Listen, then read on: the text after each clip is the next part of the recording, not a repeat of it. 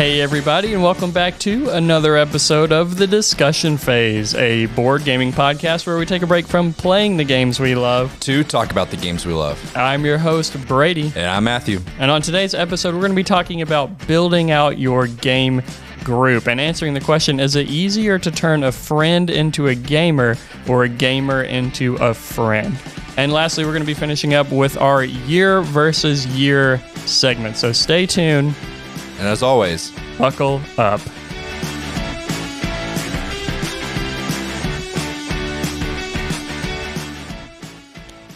Matthew, I've got one question for you right now. and I probably have one answer for you. How many games did you get in this week? Oi.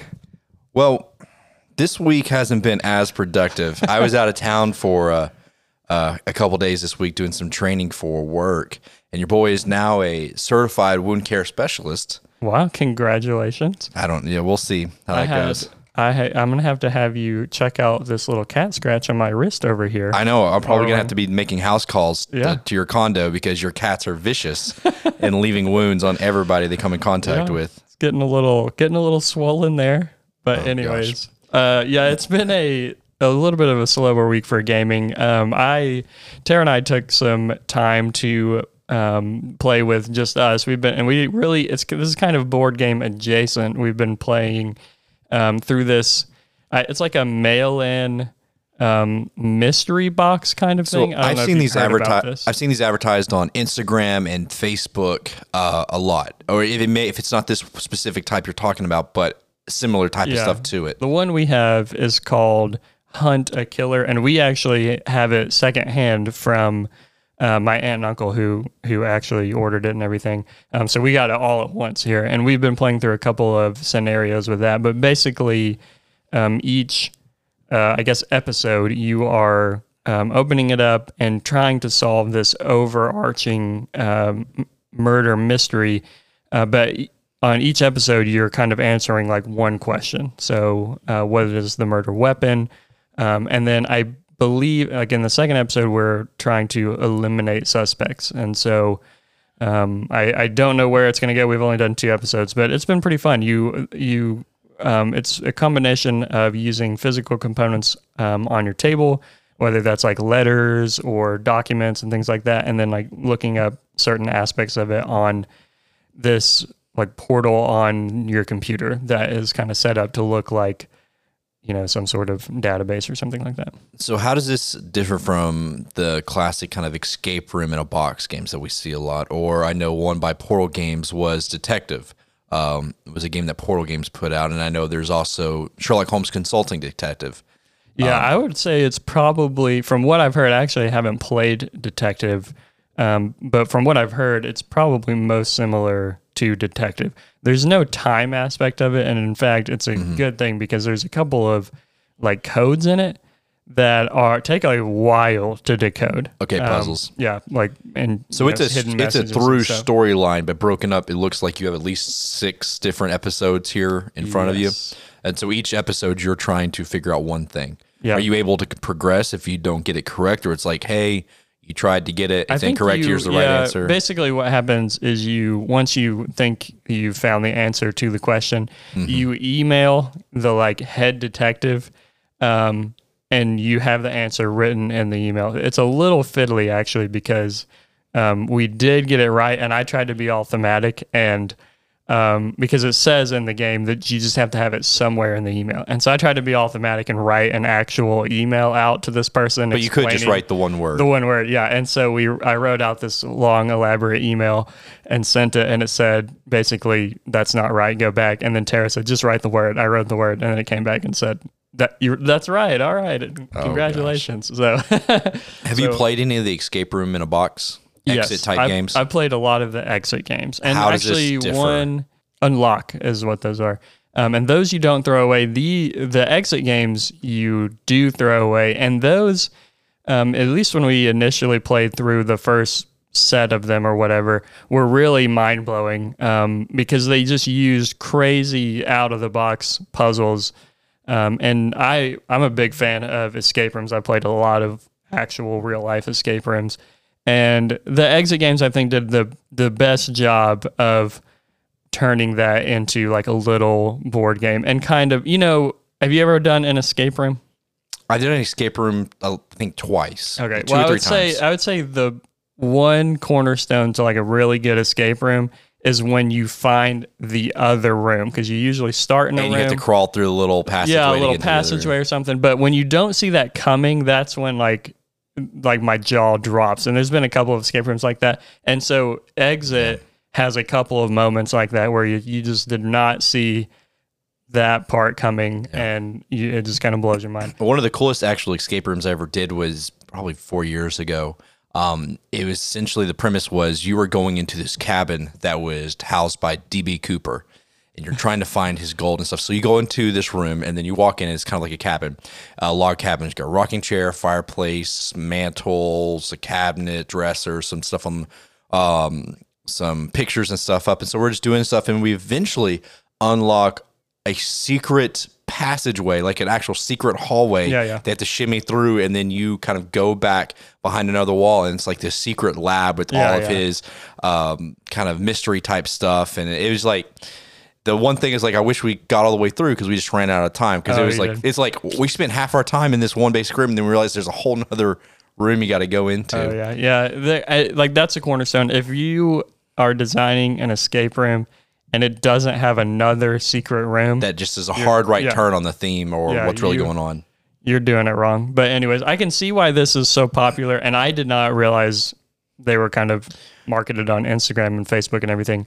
But um, yeah, like it, it's it's cool. It's like a I can see why um, it's a very popular version Yeah. of. They just have better marketing, Well, I guess. a popular one has, for years has been a really highly uh, touted, especially by like Shut Up and Sit Down, has been Sherlock Holmes Consulting Detective. Uh, for a while, it was out of print there several years ago. It was like s- super expensive. People were paying two hundred dollars for copies of it, but it's just I haven't played it. But my understanding is um, it has a lot of stuff in the box that is really thematic to the time period of Sherlock Holmes in the 1800s or whatnot. So you have like newspapers and Yeah, yeah, documents this that is you're reading that is. through through and you're finding information through all this kind of like tactile um, thematic type of stuff that would be in that time setting Yeah, there in this game, this hunt a killer game, um, there's like little handwritten messages and different like ledgers and all kinds of stuff that you you're getting. And so you're kind of it does feel pretty pretty accurate because you play the part of like uh, this um, PI, private detective, and or private investigator.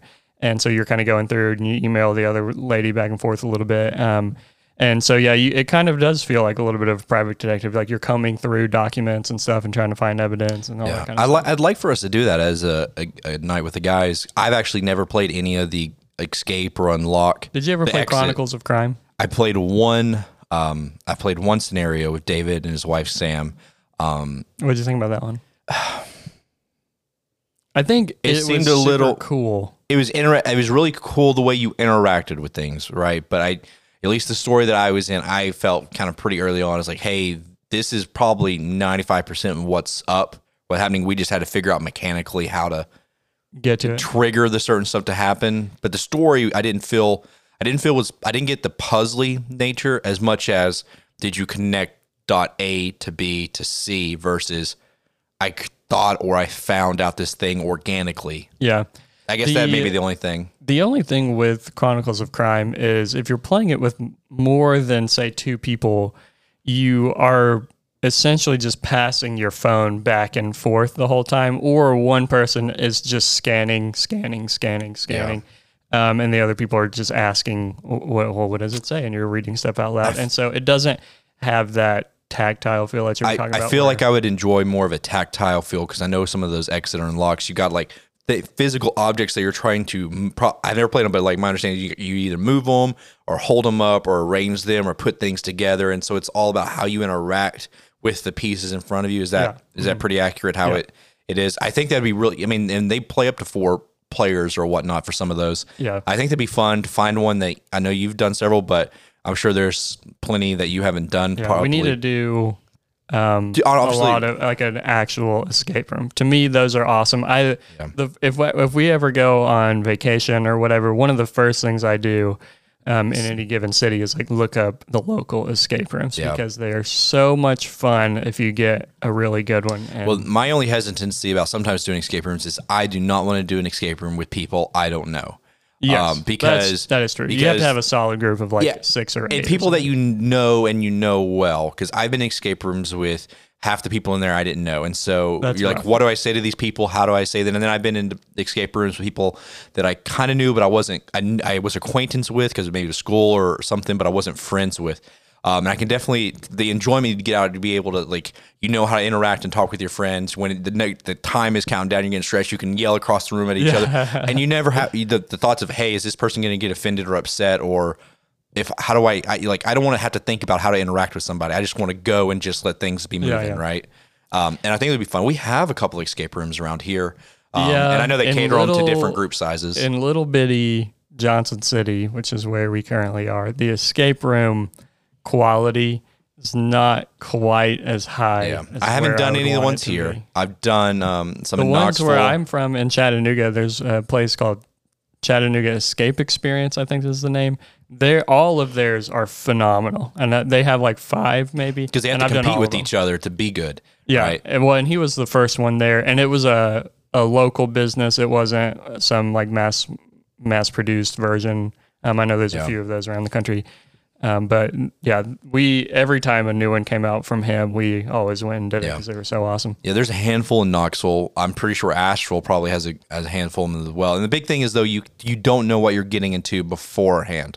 That's kind of the whole premise. I don't know the Yeah, quality yeah. of the escape room, and so that's a little bit of a Yeah, you got to read those Google reviews. And I will say, we recently just got burned real bad. My, my family and I, and they love escape rooms too, went down to um, Florida. And this one place had these like m- amazing glowing reviews.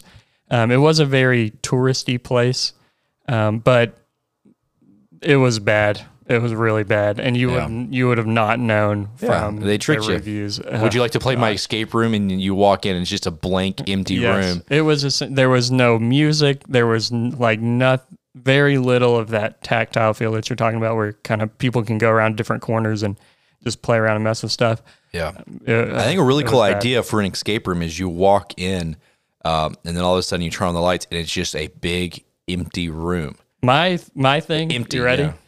I wanted to. This is my grand idea for an escape room. You walk in and it's you have to escape either like a submarine or something that is flooding, and so you walk in and There's water on the to, floor. just to freak people out. just like thematically. you like it starts filling up with about two inches of water, just to really just to fire the nerves up. Um, and so you kind of feel Yeah. like, oh my gosh, this is really happening. Yeah, one I did was themed um, was with Joker when the Dark Knight and stuff was coming out. You did what? It was Joker themed, or maybe been Riddler. Rid- uh, from okay. like Batman, and you're going in this, and you're kind of a detective, kind of locker room, um, kind of um, police kind of offices and stuff. And there's all kinds of puzzles and riddles, and there's a bomb you have to find the keys to activate it in the code. Um, I don't know that I've ever actually completed an escape room Matthew, that's embarrassing. My Listen, goodness. I can't do that. I, We need to go. We need to take you to a real escape room. well, we I got, need real people to play we've got with. Gatlinburg, which is the Las Vegas of the South, for those who don't know, um, and they have a lot of great escape rooms down there. Okay, So- we need we, we need to make a weekend of it. See what the other guys are going on. Um, one game I did get in um in the past week, and it's one of those games where if we had a list of like games that got better over time, and the more more you play it, the more enjoyable it was, and the more you wanted to play it, and just every play was better than the previous one. Uh, is Roll for the Galaxy. I remember this is a game. I think Steven is the only one who owns a copy of it. Uh, it re-implemented Race for the Galaxy. Um, there's I think it's New Frontiers or High Frontiers, kind of more of a board game Puerto Rico version of it. Um, but it's one of those games to where if you haven't played it a lot and don't know, because a lot of stuff is it's the, essentially you're gaining worlds or discoveries, um, and you're pulling these tiles out of a bag that you're trying to develop or explore or conquer. And wait just a second. Sorry, did you say race or roll for the Galaxy? It's Roll for the Galaxy. Roll I was mentioned it was it was based on race. Um, but there's a, just a giant bag of all these tiles, um, and obviously you can't spend half an hour, an hour before the game going through every single one of those tiles. And so it's one of those things like I have no idea what to expect that this game is bringing me. But the more and more I play it, and I'm become more familiar with the the um, the opportunities for scoring and comboing and stuff. Uh, I really like it, and I really really love um, the mechanic. And I think Ares Expedition put it in there uh, for their game. Is you know everyone secretly picks an action behind a screen. I love games that have screens and stuff, hidden information, and then you reveal and then whichever actions people selected is what collectively everyone can do. But then sometimes everyone is picking the same action. So it's a decision of should I pick this action because I think you may pick another one that I want. So it's like I'm trying to get more actions out of it, but like what if he doesn't? I really need that previous action. Um, and I think it's really great tension um, in a game. So, but it's one of those games. I actually finally won. I think I, I scored 41 points in it. It was the first time I've actually won it after like six or seven plays. Nice. I am not the biggest fan of Roll for the Galaxy. To Well, me, how many times have you played it? Uh, probably two or three times. And It- to me, it- it's that iconography just kills that game for me. It looks like whoever designed that game because the box looks great. That Mm-hmm. dice on the on the box looks amazing. Um, but when you open that bad boy up, it looks like somebody Googled just the blandest um, clip art and designed that game with it, and that, and that's what you end Yeah. up with. And it's I will say, even when I was playing the game for the second or third time, I wasn't enjoying it. It wasn't probably until I got to the fourth or fifth that I started to enjoy it. And then the sixth or seventh where I felt like I was actually competing with it. gotcha. But we probably need we need to try High Frontiers. It's either I always get confused either High Frontiers or New Frontiers. Uh, is the more board game version of it. Everything's more laid out. It's a lot more clear. The iconography and stuff is a little updated, and it has the mechanic to where on your turn you choose from an available action. If you're the one who chooses that action, you get that action plus a little bit of a bonus, and then everyone else takes that action. So it's one of those games where everyone, I think the Puerto Rico style, where everyone's constantly involved in the game. Oh, okay. Whereas in Roll for the Galaxy, you just activate it. Everyone takes those activated actions. Yeah, if you put dice in it, um, but this one, everyone is doing an action. It's just on your turn. You select what that action is, and you can get the bonus. Gotcha. Um, Okay. Uh, also, too, real quick before we kind of get into today's main topic, I was thinking about games that are house ruled when we did that, um, and there were a couple. Well, one main one that kind of came to me after we had already kind of talked about it, and that uh, was Abomination: Era Frankenstein. Oh yeah. That is a game that not only major house rules. that were even the designer put out and the publisher Plaid Hat Yeah, Games. They put out like two. There was a Prometheus variant and an Igor variant um, because of just how long the game was and how much randomness and no mitigation, little to no mitigation of the dice that you had to roll to activate um, your the body parts when you get. You know, Abomination. I feel like for whatever reason, because the theme is amazing, is an easy game to forget about. Because I, I think you have it. You're the only one who has it, and it's Yeah. fun. I've enjoyed it every time I played it. But we rarely bust bust that one. I don't know what it is, but whenever we get out and we're actually playing it, it's like super immersive and super thematic. And it's just it's a legit solid worker placement. You have regular workers, more powerful worker, um, and you're choosing like, do I go here with my basic worker, or I do go and guarantee that with my more, more, powerful worker?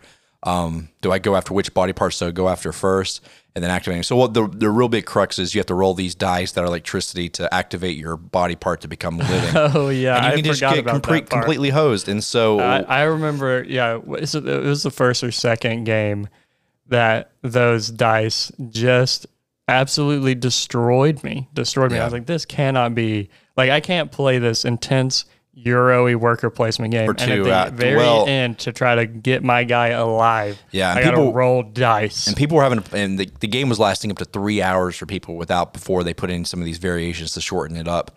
Um, but they added in ways to get, give yourself re rolls to control mitigation.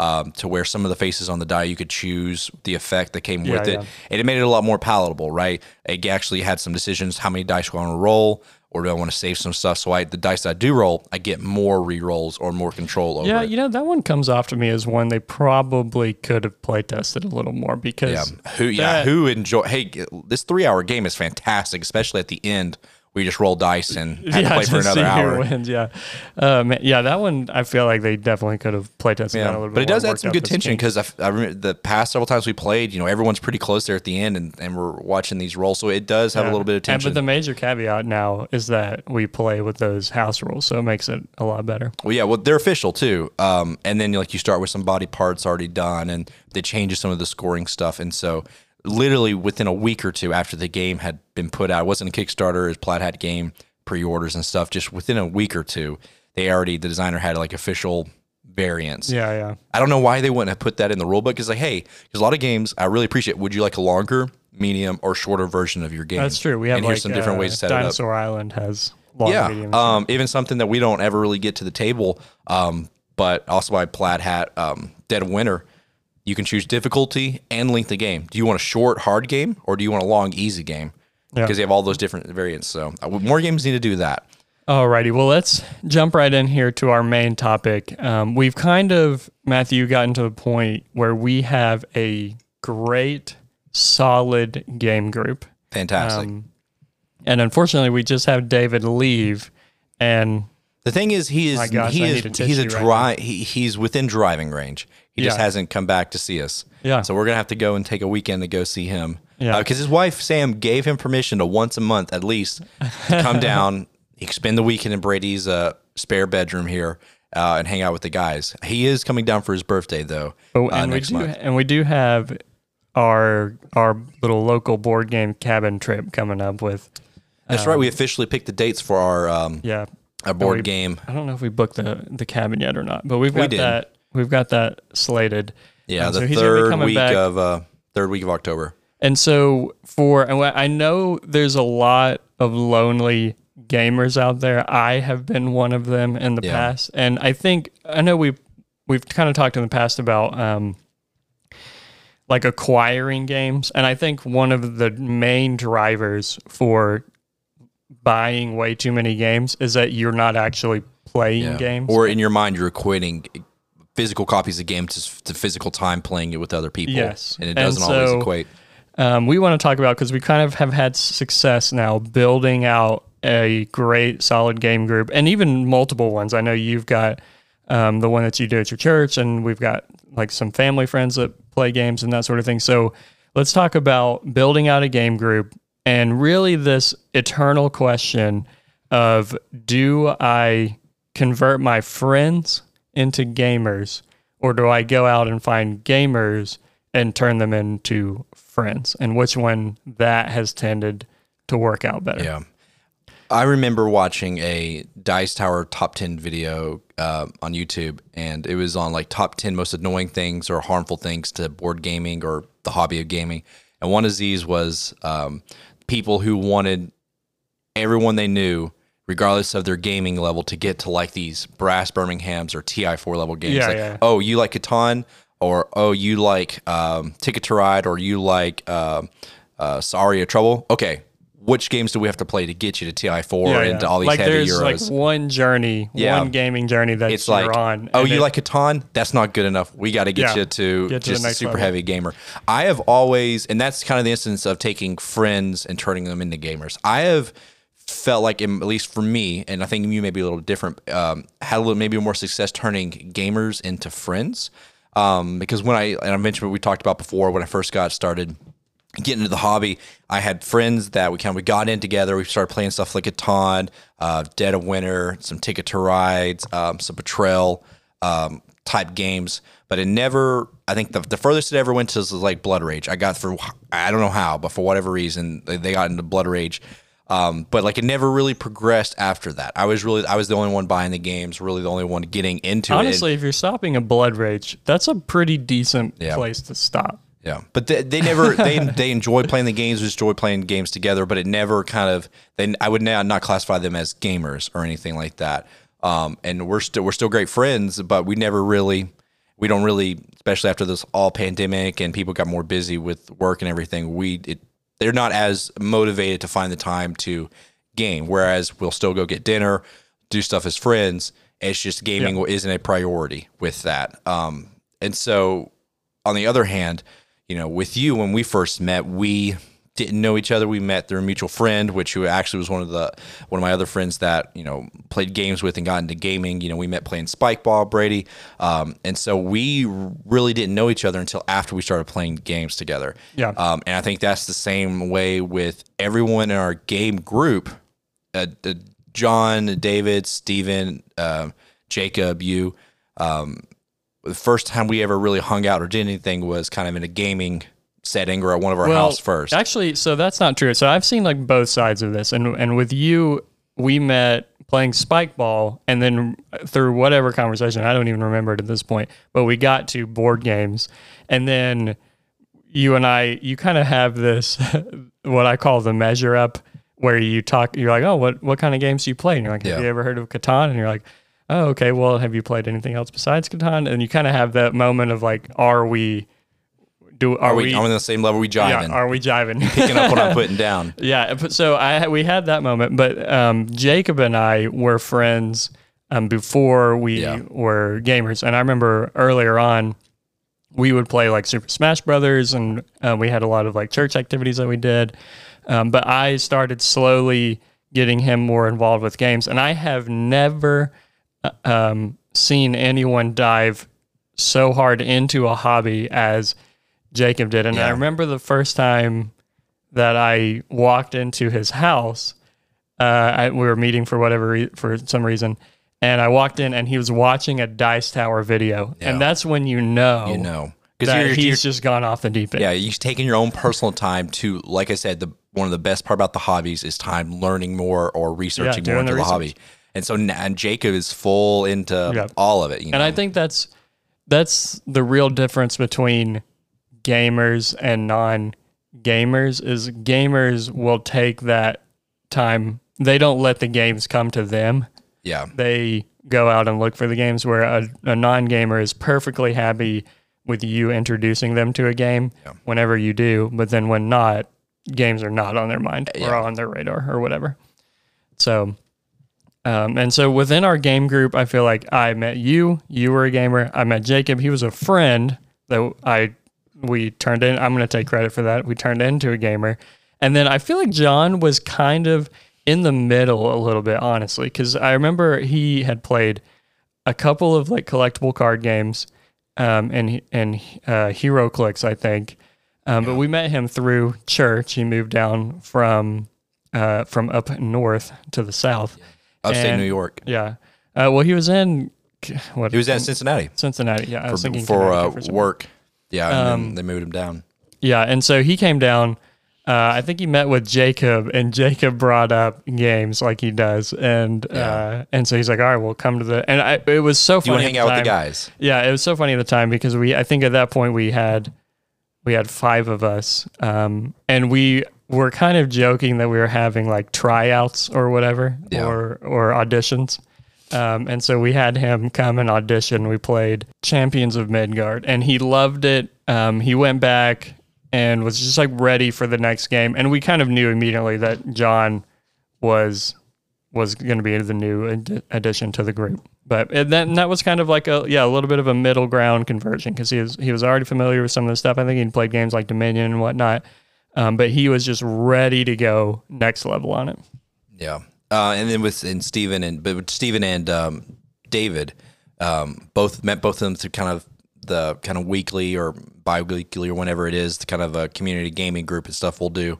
Uh, that's where I met them, um, and we both met them. But they kind of had more of an interest of getting together and doing. You know, you could tell that they were more than just hey, let's just play some games or showing up. They were active and enjoying the hobby, um, and we were able to kind of dive into more games more than just the casual type stuff. I think one of the very first things that we actually p- went over to David's house and played with him was Brass. I believe he's like, "Hey, I just bought a copy of Brass." We played a game of you Stone know Age. he's yeah, deep in the sauce when he pulls that out. yeah, we played a game of Stone Age together there with his wife Sam, and then he's like, "Hey, I just bought Brass." And I was like, "Awesome, let's Let's let's, let's it. learn it and let's play it." Um, yeah, and so you kind of t- mentioned your community game group, which is a great way for a lot of people um, to meet. And we're kind of here in a smaller town, but there's like lots of ta- uh, towns and cities with these sort of game groups, groups. where they're on. Yeah. it's either on Meetup is a decent place for it, um, not just for board games, for kind of all kinds of stuff. Um, and then there's Facebook and Reddit, all kinds of communities where you can sort of come in and find uh, people who are playing games. And so, have you had much experience with that other than the one that you lead? No, um, around here it seems like every most people are using Meetup. There's a couple Yeah. other gaming groups and stuff, and it's all done through Meetup. Um, is the one at least I see is used most often. Yeah. So I use one when I was in college. I had I was probably surrounded with a lot of friends, a lot of good friends that really were not gamers, and I was kind of the only one who was building a collection of games and trying to find new ones. And I would introduce it to them, and I remember I introduced some of my friends to Jamaica, the Yep. game, which is not anything like stellar or amazing. It's a good game. But it's different. I've played that a week or two a game with my uh, my aunts, mom, and dad, and when I explained to them what we were doing, it's like they were they all were like, "Wow, that's different." Yeah. And they fell in love with it. And Yeah. it became, it was one of these things that non gamers tend to do where they think it's, they have just pinnacle. discovered the greatest game Yeah. ever. And that is the only game they want to play. And so I introduced it to them. And then we played for months of just Jamaica, which is hilarious to even think about. I couldn't imagine. Yeah, it got intense.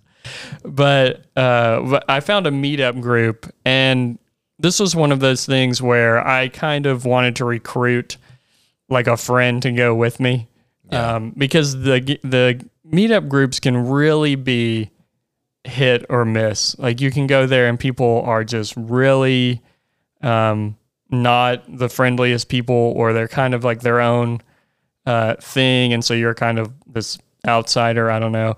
And so I remember we went there and got we this one guy recruited us to play um, Agricola, and he kind of half taught us the rules, and then just proceeded to decimate us in that game. And I have never I've never played it since. It's one of those guys. Hey, this is my favorite game. I just need to find a couple suckers. Yeah, a couple suckers. And so we got roped in as those suckers. Um, and so I think I may have went back to that game group one or two times, but it never took off. And I never felt like or had that moment of like, these are my people type Yeah. of thing. Um, and so to me, there's a little bit of a middle ground, but I would probably lean towards um, put, like turning friends into gamers. And I would almost, I would rather go down to their gaming level and play more Whatever the- casual games than play with just super gamers that are hyper competitive um, and all that and and just kind of play to play the game i've always enjoyed mm, the more like people aspect of gaming Yeah, because we talk about it all the time. That's what we enjoy. Uh, because it's it's I look as games as something that I do with my friends more than it's I want to get my friends to do with me.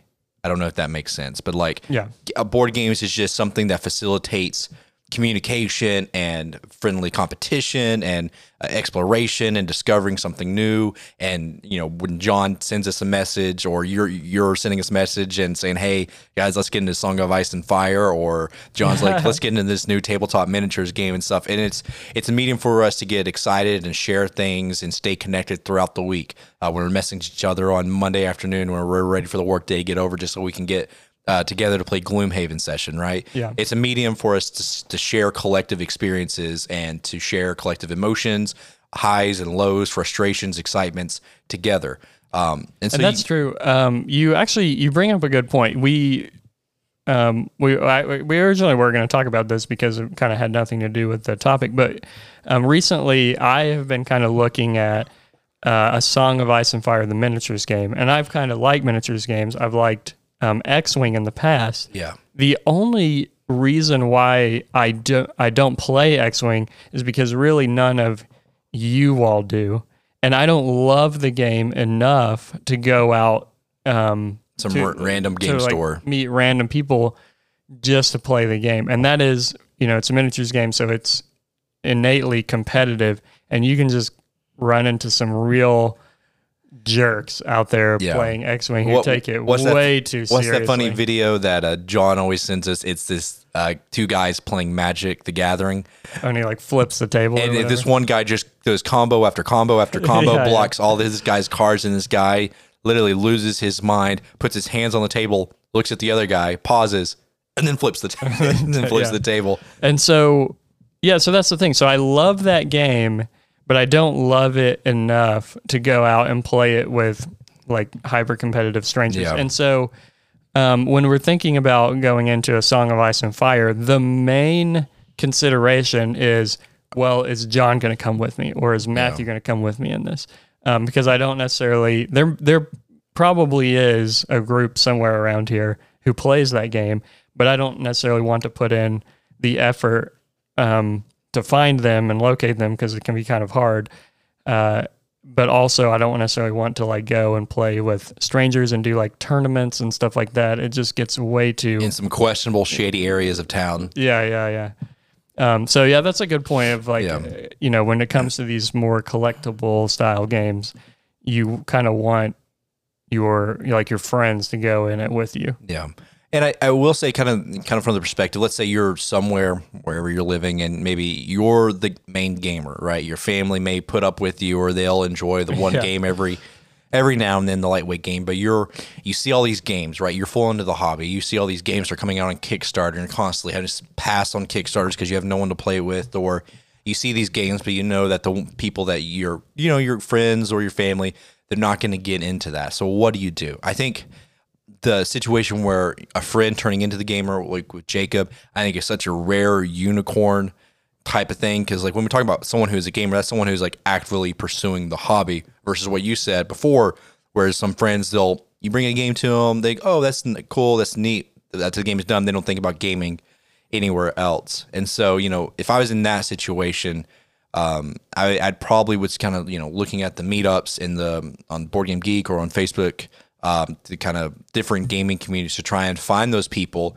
and see if you connect over stuff. Because I know you've had people from work or other friends from church or just other friends that we've had kind of come in for different play groups and stuff, or we're playing different games and we bring people in. And it always kind of goes, hey, that was cool, that was interesting. Okay, we're gonna go do something else. Or Yeah, yeah, yeah. halfway through the game, they got to get up and go leave, or um, they're only showing up because they couldn't afford to go do anything else on date night type Yeah, yeah. stuff.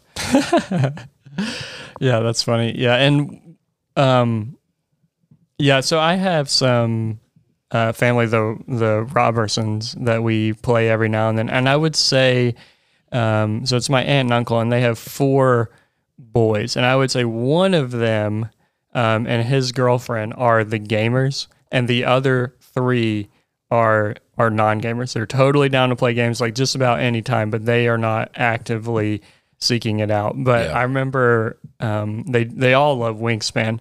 But I was talking to uh, Hank and his girlfriend about our Wingspan, the trading card game thing. Oh, have we talked about? That? I think we've talked about that on the the podcast before. Maybe, yeah. So we we if we haven't, I'll quickly recap. We kind of played around with the, this idea of since we all have a copy of Wingspan, and some of the expansions. yeah, of essentially building our own 100 card deck, sort of like Magic the Gathering Wingspan style, and and playing from just our deck. So you and I would essentially duel with birds.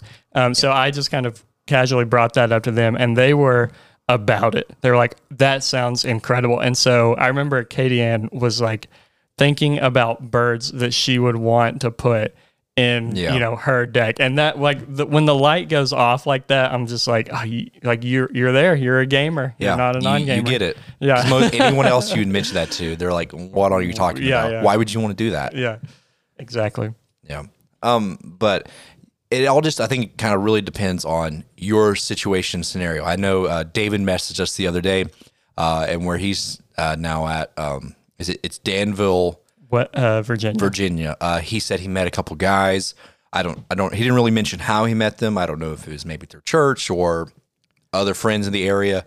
Uh, but one of them, I think he said he really likes Risk, and that's all he likes to play. I think another guy, maybe Stratego, and that's all he likes to play. He's like, he's like, guys, I found some gaming gamer potential. yeah Where and then it he met- kind of funny when you find that potential because it's sort of like you know like a scout at like a kid's little league thing Yeah. where you're watching you're like What- oh, what this, could this they kid be? yeah what could they be yeah, and so he messaged Um, us and said, "What?" He's like, "Guys, what what is the game that I can introduce them to to get them off of Yeah. Stratego?" which is funny because I like Risk was how I got into the hobby. It- for me, it wasn't Catan. Ca- Catan was like the next step, but Risk was it when I was in high school. We Yeah. played so much Risk, um, and we still need to bust out Risk Legacy some, sometime.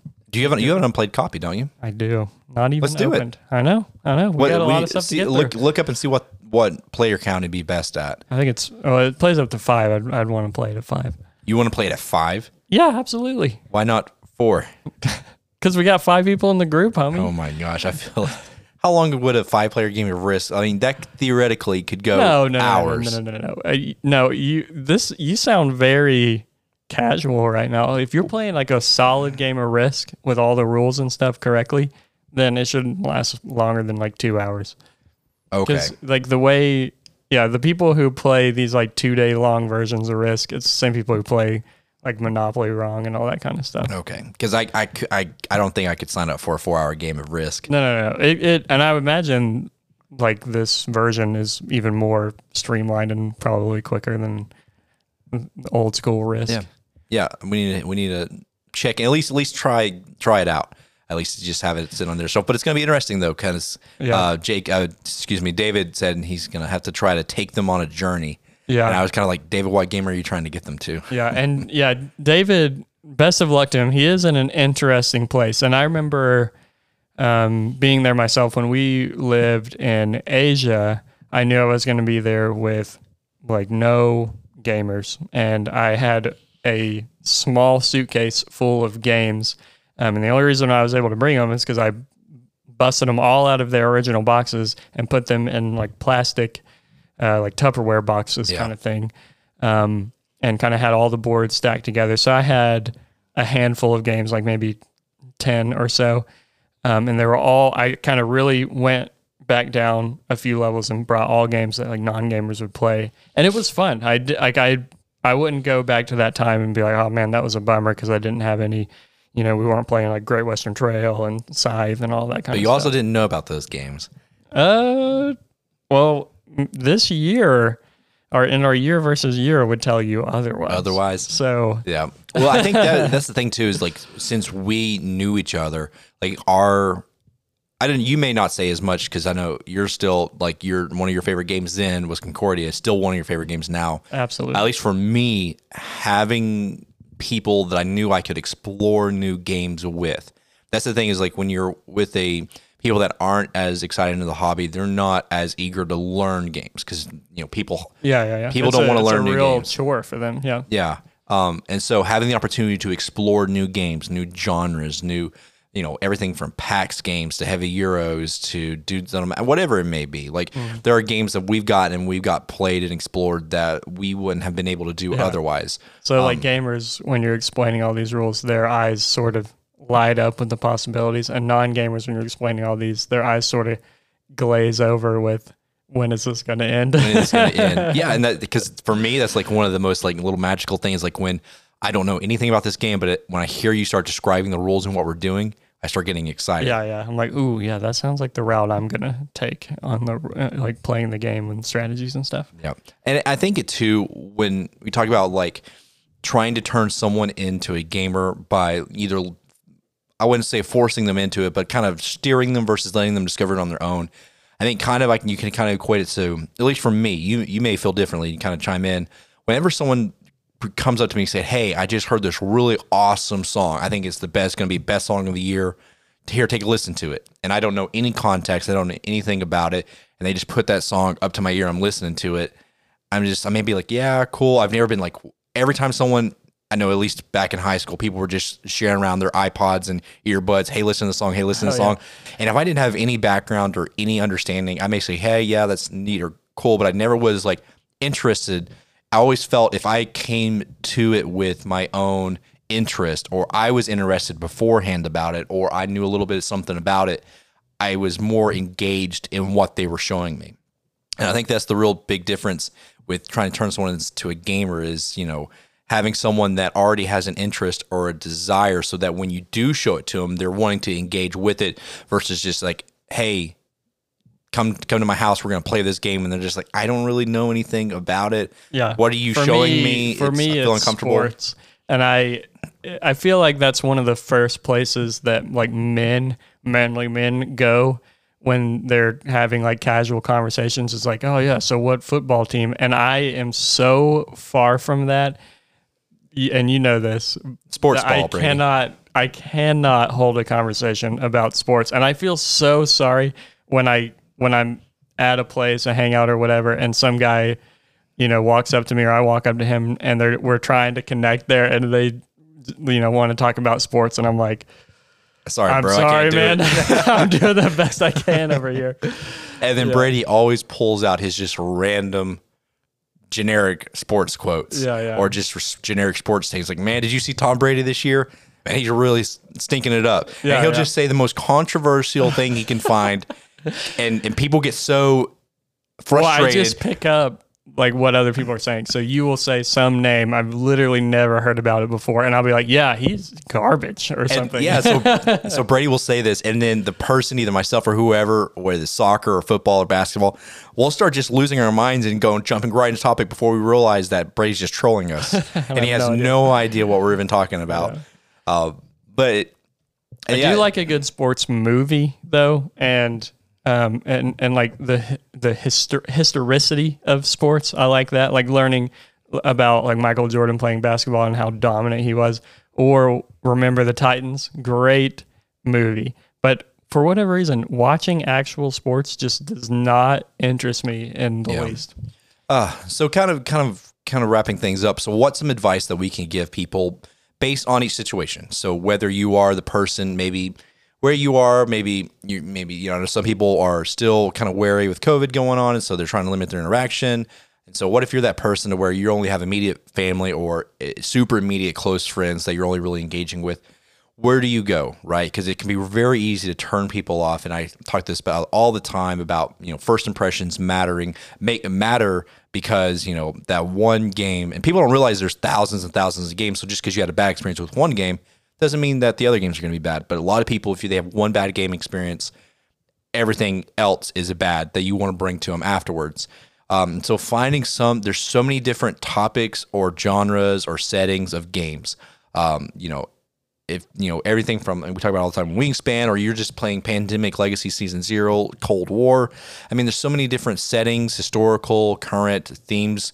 Uh, there's a lot of great board games now that are being that have IP. It's from Marvels to movies, from books. Oh, yeah, um, yeah, like the that's good- horrified games, that's or the same people are doing the horrified games. Uh, also now Goonies, Never Say Die, or something like that is what it's called. So there's really great family weight games that have IPs attached to them.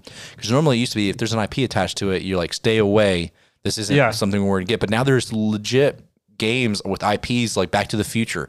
There was a handful of Back to the Future games that came out that were really great. Um, there's the unmatched games where they have like different IP characters that are doing one v one. And I'm glad we're in this place where, um, where where IPs can mean, and in some ca- to cases like usually mean because a lot of these licenses are so expensive now, um, that they do mean that it, it's a good Yeah. game. So now it's easier to ask or find out what does my my partner like? What do my children like? What is my um, close friends? What is what's a what's a interest of theirs? Movies, films, um, setting, hobby, whatever it might be. And there's I feel like in the past couple years there's been so much of a push on diversity in settings and themes that there should be I could almost say there is there is a good a legit good lightweight family to gateway style game that you can find. And I think that For everyone. for everyone. Yeah. And uh, I think everything from trains to, um, I mean, we just played a game uh, a month or two ago, Pan Am, uh, where it's all about airplanes. And this was like a game you bought for like 20, 30 bucks at Target or something like that. Well, I think I think Target had an exclusive, but I bought it for twenty bucks on Amazon. Twenty bucks, and it was a solid. yeah, game. I was I was very impressed, and it's and it's his kind of a historical kind of building routes with airplanes, and it wasn't anything complicated, but it had really great uh, mechanics they could they could learn. We talked about before with some worker placement, but if I really want to go there, I could just go there ahead of you. Um, and so there's so many great options that don't worry about where when can I get Brass Birmingham or when can I get um, Terraforming Mars played or Scythe played. Just put those out of your mind. Yeah. Because the thing is, you got to tell yourself these games are still going to be here 30 years from now. No one is going to say, "Hey, cancel culture." And the We- hobby is growing. Like Yeah. overall, you know. yeah, so like no one's gonna say, "Hey, Scythe, cancel culture. Let's just delete it." No one can physically delete your box of Scythe. Yeah. You know, someone can you they can delete these movies or music and stuff on Amazon or Apple, and then hey, I just don't have access to it. So like, hey, you know what? You can get the games, put them on the shelf, and say, you know what? I don't have to play these right now, but I have them. I have access to them. So focus on what is most fun for those people. And the thing is, if they're having fun, they're wanting to come back. And then maybe after the 50th time playing Horrified, they may finally ask, what other games can we play? Yeah. Because usually it- you're going to have to play that game 50 times with them before they finally ask, what other games can we play? Yeah, and you really, um, you really got to work with what you got. I remember I was having, um, I just started at a new uh, workplace uh, not too long ago, and so some of the people I knew some of the people there before, um, and so they they kind of spread the word that like Brady likes games. And I remember I was having a conversation. Did you tell people that, or did someone else who knew you? Someone else who knew that. me mentioned it to some other people. And so I remember uh, I was working alongside someone one day and they're like, Hey, I heard you like games. And I was like, Yeah, I do. And, and he said, Yeah, we love games too. We just played Bears versus Babies the other day. And mm, like Have you heard of it? internally, yeah, have you heard of it? And this is one, if you don't know what this is, it's a little box you can get it at Target. And I'm sorry if you love Bears versus Babies. To be honest, I've never played it. Um, but, it's it- Cards Against Humanity's apples to apple type game. Yeah, and it's like it's the box is furry. It's like the epitome of like let's market to people who have no idea what board games are, and they see this furry box on the thing and think that has to be interesting. and we can sound very elitist when we say that, but there's just there's different people who don't know anything about board games, but there's just different varying Yeah. degrees. And so internally, my eyes like just rolled back into my head. But right there, I was like, "Yeah, I've I've heard of. it. Is that the one with the furry box?" And he's like, "Yeah, that's the one with the furry box." And so in, in that moment, you knowing something that the thing is, if he had mentioned that to anyone else at your work, Yeah, probably yeah. would have had no idea. But even though he's at a different gaming level, you still having that knowledge and insight, and like, that is click for him. That is putty in your hands. It's something you can work with. You can right work there, with and it. you can say, "Hey, this this game, this new game, it's kind of like Bears versus Babies, but a little bit better." and Uh, but but on the other hand, what was the very next thing he asked you about? Uh, He's like, "Hey, we also really love Talisman. oh Have yeah, you played yeah, that one?" Talisman. Yeah, he asked me about Talisman and Betrayal of the House on the Hill, and we kind of I, talked- I talked to him a little bit about like legacy games and like the legacy aspect of it. Yeah. So we were having that conversation, and it was very much a, you know, it was sort of like that measure up uh, conversation. We were kind of you know feeling feeling each other out with the with the games and stuff.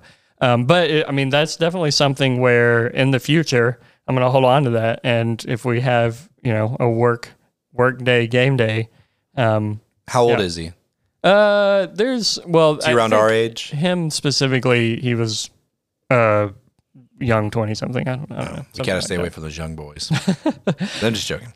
But on the other hand, though, um, let's say that you are look you have access to a gaming group or a gaming meetup, whatever. How often? Maybe weekly, monthly, or maybe you know some of the people on a Facebook group that are into gaming, uh, and you're looking to get to know people a little bit better, get acquaintances, friendships, to where maybe you talk outside of gaming or gaming is something that you do to continue your friendship. Um, so, what are some things that you can put, Brady? I'll put this on in your kind of uh, core. What are some things you can prioritize or think about or ma- kind of make an objective when you're like, hey, I know they like these games. They're into games that are similar or games we can both kind of enjoy, but how do I turn them into a friend or kind of see if a friendship with them is something that we could have? Yeah, I mean, I remember when you and I met, we we met through Spikeball and played games, but we also continued to play Spikeball a little bit. And with we met through a mutual friend, and so for a little bit, we were still kind of hanging out with with our our mutual friend there. Um, playing Spikeball, and so the it it was not like instantaneously we were playing Great Western Trail together or whatever.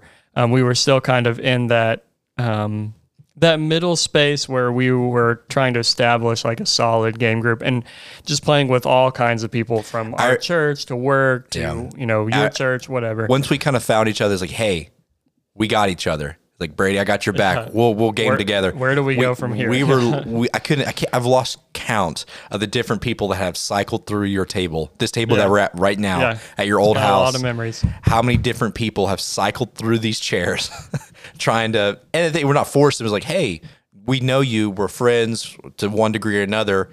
Let's hang out, play some games, and let's just see where it goes. Yeah. Right.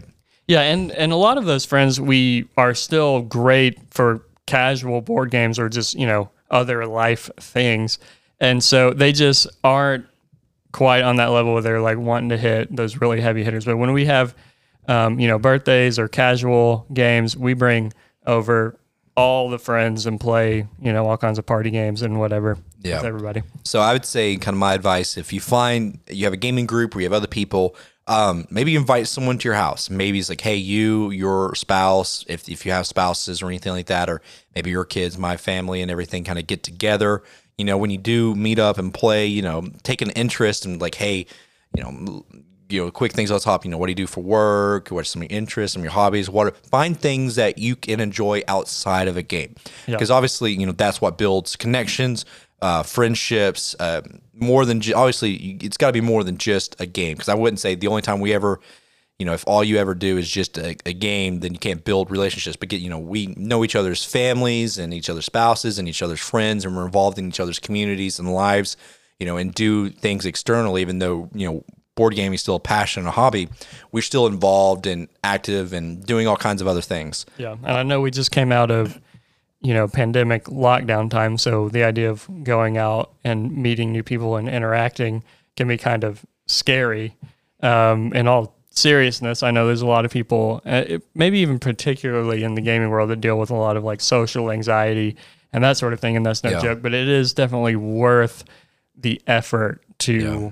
Just find yourself in community, even Yeah. that's a really that's a really good point. I think you bring up Brady is um, that board gaming is a way for people with social anxieties. I think because it, as a little mediator. a mediator Yeah. because you know I've always heard you know um, someone I knew I can't remember who it was said it, but it's like hey, bef- before you have dinner, you know the, what's the classic kind of date night with the first date, dinner and then a movie, Yeah, right? movie. Yeah. But they always said do a movie first and then go have dinner. Yeah. Why? Because now you have something to talk about. Yeah. And so, for a lot of people with different social anxieties to one degree or another, or whatever it may be, um, and you know, to everyone it's personal, what it may be. But board games, like you mentioned, are a media, a way for us to do something where you maybe you don't have to focus on talking as much, or maybe I you don't have can. to try to come up with sports ball references and stuff because we got a board game. And Because I know there's people with you know different maybe.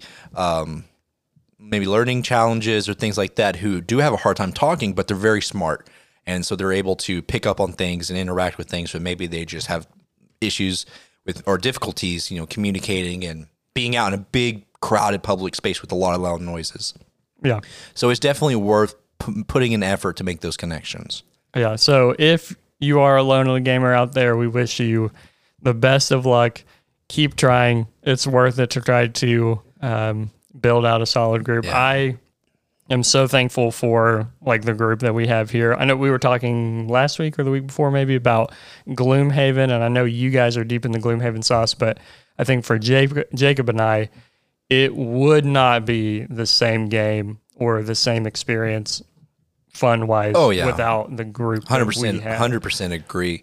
Um, because even you know, because it kind of feeds off of each other's hype and excitement and wanting to do it. Trash talk Yeah, while I try to scamper around and get those coins. You guys are all always hating on me. yeah, and that's why I say for if you're if you have access to gamers, if you can become friends, I'll say it, it would make the gaming experience that much better. Yeah, for sure.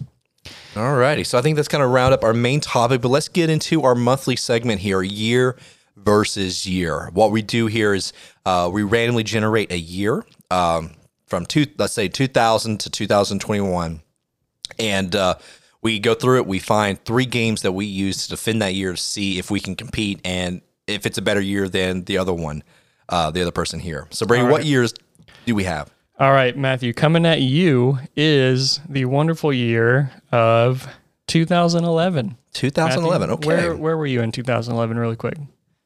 I graduated high school in 2013. Um, so junior, it's a sophomore year of high school, Wow. There you go, folks. which is kind of crazy to put in perspective because 2011, when you say it, doesn't feel like it was that long ago. That- That was 10 years, ago. I was Yeah, a that's a sophomore in high school.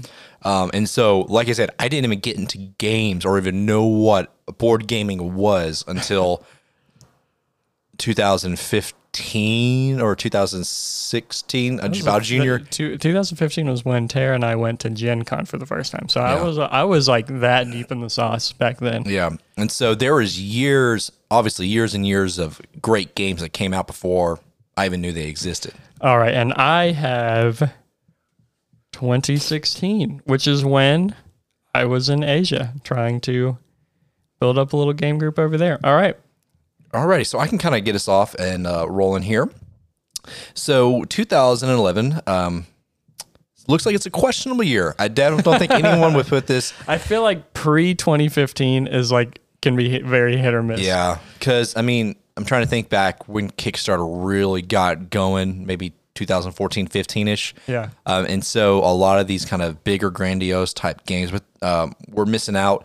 Um, so some of the ones I'm going to put on here, and I think this one definitely gives me a leg up, is Game of Thrones, the board game second edition. Oh, you're speaking my language there. Yeah, so I'm going to go with that just because Brady uh, really likes it. And the second one here, and it's a it's 15th, it's still ranked 15th overall, which I think for 10 years still holds up really well. Is Castles of Burgundy. I don't know that you've had a chance to play it. This is one that has like been on my list for forever. I've been really wanting to play it, and it seems like it is that perfect way that I like, like similar to like Concordia or something. Yeah, I would agree with that. I played it for the first time about a, month ago or so. Um, it's definitely, and it was on my list of games to want to play. I definitely, it's a game you want to play, and when you play, you can you can see where other games have learned from it or taken inspiration.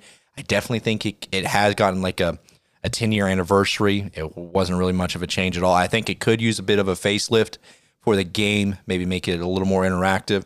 Um, but it's definitely a game that I'm glad I played. I wouldn't be opposed to playing it very periodically, but it's not a game I'm going to be actively pursuing to play. Um, so that's my one and two. And with my third one, oh my gosh, I'm going to have to go with, I guess, Dungeon Petz. What? That's the best you could come up with, Dungeon Petz? Well, I'm, I'm making an argument, right? I could have Okay. picked. I could have picked Mage Knight, Eclipse, Trajan, Lord of the Rings, the card game. Um, but I picked Dungeon Petz. This is actually another game that I have wanted to play forever. It's a worker placement game where you're creating these, you're raising these little uh, dragons. and stuff. Yeah. To but me, it's the a game that a lot of people like. Me. Uh, The artwork is just, it's just, it looks like, it looks a lot older than 2011. I'll say that. Yeah, and I believe this was. Let me double check. I believe this was another Vlaada. Not Vlaada. Yeah, it was a Vlaada. Yeah, it was another Vlaada game. He has a very diverse, diverse collection of games. All right. Um, Well, so I'm coming at you with 2016, and Matthew, I have, I'll say this right up front. I can only imagine. I think if there was any year that was made for Matthew Graham, it was 2016. So here, here's what we're starting with: Scythe, Terraforming Mars, okay. And Great Western Trail. Oh, that doesn't even compare to the like those three games right there. Could go round around with almost any other year you want to stack up games. I know. with. And then, I mean, to follow that up, we had 2017, which was like those back to back. Those were two just crazy yeah, years. Uh, some other It- things we have in here are we have Lorenzo Il Magnifico, another great one. Vast. I know you're a big fan of We've that. only We played got- once. No, well, oh, I played. Actually, yeah, this is okay. No, no, yeah, this is the Crystal Caverns. I've also played the Mansions. Yeah, we have played the mansions. Um, we have Sushi Go in here, which is a and Kingdomino won the Yeah, it's Sure. crazy. It's crazy to think of the difference in gaming between just five Like years, five years. 2011 to 2016. Um, I, I think the difference between 2011 to 2016 is bigger than the difference in gaming from 2016 to 2021.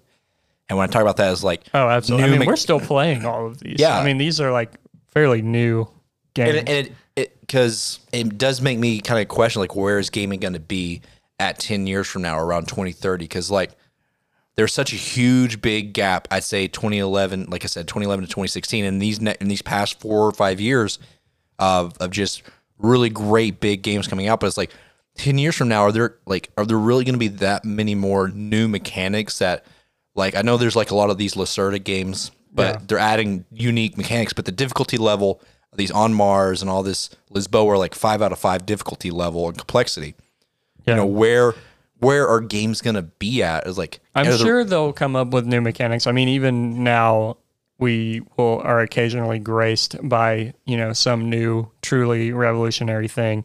My Yeah. thing is, I really want to see original um, and new themes. Like I'm Yeah. thinking about Scythe. That theme was just outside the box in every really way. outside the box, really cool. The artwork was amazing. Um, and I would take that any day over another Marvel game or even another Lord of the Rings game. I love Lord of the Rings, Yeah. but like let's come up with something. I'm I'm still not on the train of of electronics or sorry, like um, iPads or computer or app driven integrated strongly into games. And I really don't. Ho- I really hope that designers or publishers like, what is the next gimmick or really cool thing we can do? Let's just make this all because we have video games, right? I don't want it to have that direction. I, I want board games to stay distinct. Now I like app assisted. When very lightly, like when we're playing Gloomhaven, narration, yeah. with some it reads off the narration with some background. That's great. It doesn't affect mechanics of gameplay. We use the gloomhaven um, assistant thing where it just keeps track of the cards that would be associated with the monsters and monsters. it doesn't change the mechanics or gameplay. I don't want it i'm not a fan. I don't know if you've seen the new descent edition that's come out and everything where it's, it's like mansions of madness or lord of the rings journey in middle earth kind of app integrated to where Yeah. you have to look like when tom vasel was talking about his review for the game he said i can almost just kind of like play it on my ipad because Yeah. everything was on the ipad what the, the terrain the board the monsters i was just replicating what was on the ipad onto the board Yeah, that's a little unfortunate. yeah, I, Um, I don't I don't want it to go that far, but I think unique theming. Um, it I, obviously we're not designers. We can't answer like what's the new cool mechanic that's going to come out. It'd be interesting if we kind of really sat down and analyzed games and see what was like the most revolutionary mechanic in the past five years. Yeah. Like obviously, you know, worker placement and deck building, they've been around for a while, but like in the past five years, what's been the most like new revolutionary kind of mechanics? I think that'd be a great topic for us to do. But it is interesting to see what it's going to look like. Yeah, I I agree with you with the digital stuff. I I'm not one of those people who are like keep your apps away from my games and that sort of thing like really hard. But um yeah, I just I, I want my board games to stay Yeah. board games. I have an Xbox and you know a Switch and all that stuff for video games, but board games are just something special and different. Uh, it's very personable. Yeah. Um, Because I enjoy the apps or little stuff that actually lets me focus on the actual board and then she's kind of in the background, like the narration and stuff Yeah. like that. I think that's great because it actually makes. Because I remember the very first time we sat down to play uh, the kind of the legacy campaign versions of of the of Scythe. What is it, Fenris? Yeah, Rise of Fenris. Rise of Fenris or whatnot. There's like pages of these backstories, and I just start reading it. And at one point, we all Yeah. just kind of, you all kind of looked at me as like, okay, we got to stop because it's Yeah. been like four or five It minutes was of like, reading. Yeah, like four pages of reading. And I We're like, all right, just skip to the end. My goodness. and I didn't realize I just started reading it because like that was kind of the first campaign kind of Yeah, thing I'd was done. funny. And but that's just like no one. If you want that, you know, you can read a book. Yeah. But I'm there- excited to see what happens with Oathsworn and how they have integrated that with the app yeah, and everything. Now, I what I think would be cool, and I've seen like people do prototypes are these uh these tables that have like holographic type state oh stuff man, coming don't up. even go there. That, go- that- go there. that's, That's way in the future. It's probably like next year. But like But- kind of like think of like Yu-Gi-Oh, right? We have like these kind of like a combat game, and like I make a move, and my I can see my little figures actually going up there and doing stuff. Yeah, like the the hollow chess on on uh, the Millennium Falcon or whatever. Yeah, uh, uh, so kind of like that. Yeah. Um, but I don't think we'll get I'm there not in looking ten forward years. to those days. Yep. Well, I think that's going to be it for this week's episode. Um, yeah, go out and make friends and go out and become friends with your gamers, gaming friends. Um, anything else? Any? I know one thing. I'm gonna.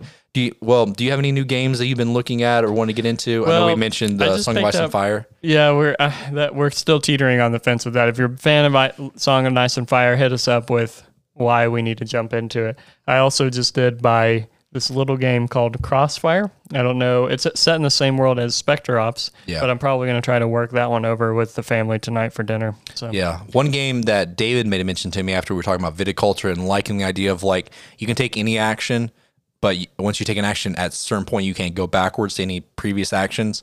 Uh, is a game called Egizia. And they had the new edition, Egizia Shifting Sands. I think I have heard of that. Yeah, actually. essentially the main premise is you have these boats that are your at work. It's worker placement, right? But it's kind of you're going down the Nile each round, and you can go as far down as you want, but you can never put your boat higher up than the previous boat when you're going down the river. So it's kind of constant. Do I go and grab that first, but then I'm leaving all that other stuff back for other people to get? So I think it'd be an interesting one to try out because I love that tension of decision making. Uh, but I think that'll be it. Um, so I'm Matthew, I'm Brady. and this has been The A Discussion phase.